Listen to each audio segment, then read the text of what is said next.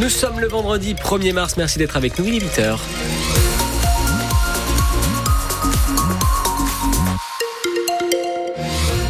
8h, ça roule pas trop mal sur les routes bretonnes. Petit ralentissement habituel sur la rocade à Rennes en circulation intérieure à l'ouest depuis la porte de Saint-Nazaire jusqu'à la porte de Lorient. 5 minutes de perdu.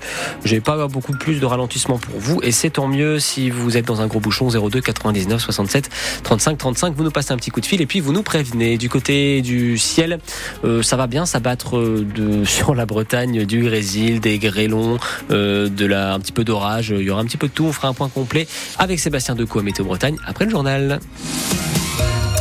Justina Rennes, 12 Géorgiens en situation irrégulière ont été expulsés hier par avion depuis l'aéroport de Saint-Jacques-de-la-Lande. Parmi eux, trois couples, des hommes seuls, également une famille avec un enfant de 5 ans qui, selon la préfecture, était arrivé au bout de leur recours pour rester en France. Pour rester en France pardon. Ces expulsions ont été dénoncées par une trentaine de manifestants qui se sont rassemblés devant l'aéroport. Euh, parmi ces manifestants, Gilles, qui connaissait l'une des Géorgiennes expulsées. Cette trentenaire était femme de ménage dans son entreprise. Elle travaillait chez nous depuis six mois. Nous, elle était euh, déclarée au CESU, tout ça, hein, officiel, quoi. Moi, j'étais même pas au courant qu'il y avait une procédure contre elle. Je savais rien, quoi. C'est une catastrophe. Je vais vous dire un truc, c'est une catastrophe. Hein. Avec cette politique à la con, ils veulent rattraper le Front National, mais ils vont, ils vont rien faire parce que de toute façon, le Front National, ils vont gagner cette bataille-là. Et c'est une catastrophe parce qu'il y a des milliers de familles qui vont voir qu'on expulse des gens très très bien et travailleurs qui profitent pas du tout du système, qui travaillent, qui ne profitent de rien de plus que de fait de, de, de, travailler, quoi. C'est de la justice, c'est de la bêtise même. De la bêtise.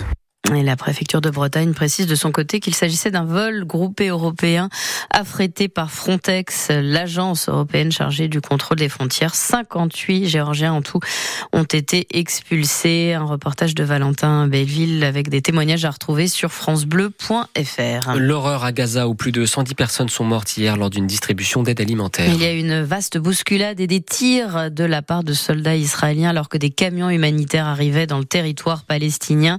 Israël explique que ces soldats se sont sentis menacés. Emmanuel Macron euh, a réagi hier soir, euh, exigeant vérité et justice. Euh, les États-Unis aussi demandent à Israël des réponses. Le Conseil de sécurité de l'ONU s'est réuni en urgence à huis clos hier soir pour discuter de ces événements.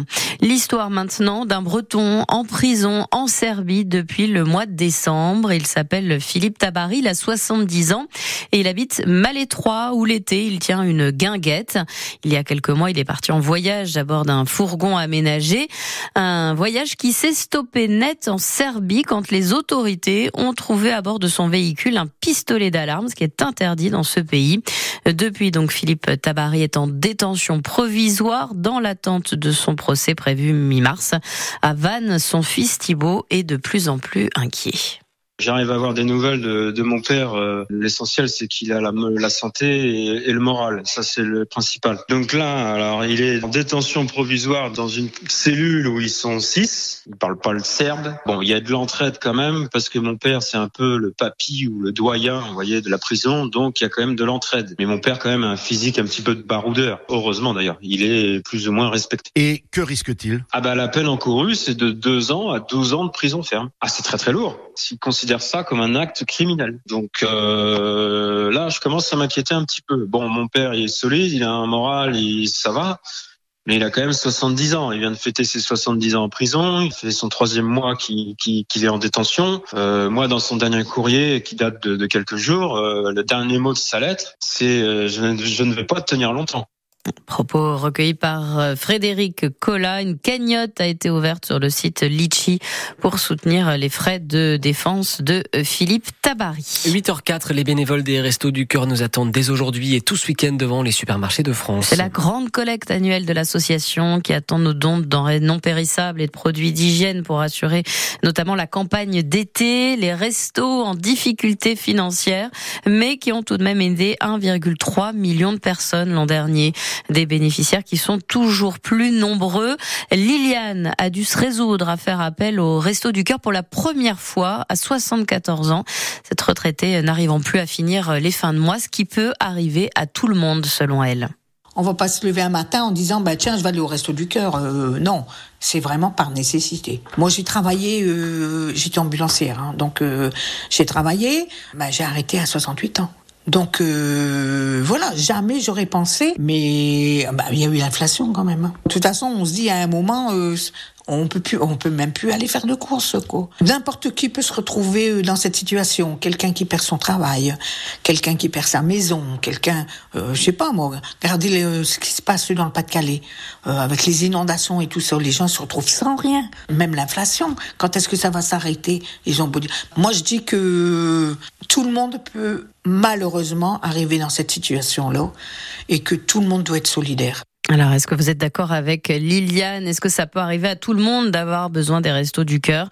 Est-ce que cela vous inquiète d'ailleurs? Est-ce que vous faites aussi des dons, euh, peut-être à l'association, ou bien vous y êtes même bénévole? Vous nous le dites ce matin au 02 99 67 35 35. Sachez que ce soir, France Bleu, la radio partenaire des restos du cœur, euh, diffuse en intégralité le concert des Enfoirés. Ce sera à partir de 21h10. En ce 1er mars, des nouveautés dans notre quotidien Déjà, bien justement, en supermarché, les remises sur les produits d'hygiène et d'entretien ne pourront plus dépasser euh, les moins 34%. Le prix des cigarettes augmente aussi aujourd'hui, alors que celui du gaz baisse. Le RSA conditionné à une activité professionnelle concerne aussi désormais près de la moitié des départements français.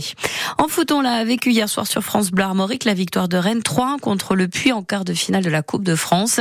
Les Rouges et Noirs qui vont donc disputer leur troisième demi finale de la compétition en 5 ans.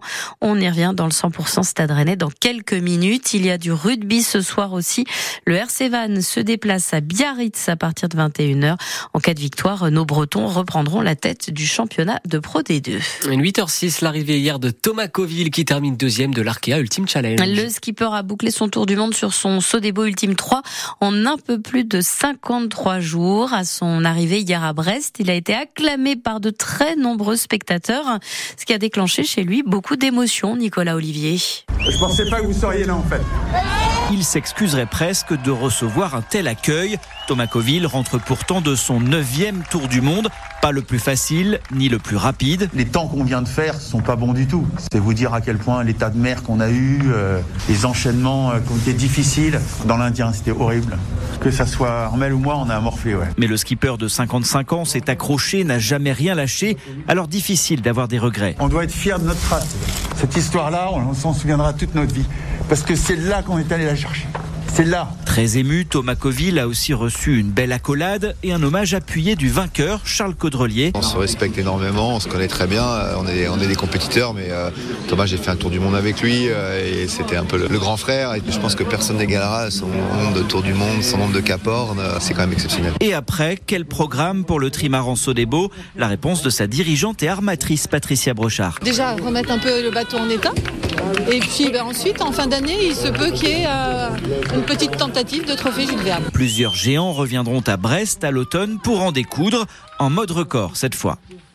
Et pour l'instant, c'est Armel Lecléage qu'on attend à Brest pour compléter ce podium de l'Arkea Ultimate Challenge. Le Maxi Banque Populaire 11 est attendu normalement, normalement, je dis bien dimanche.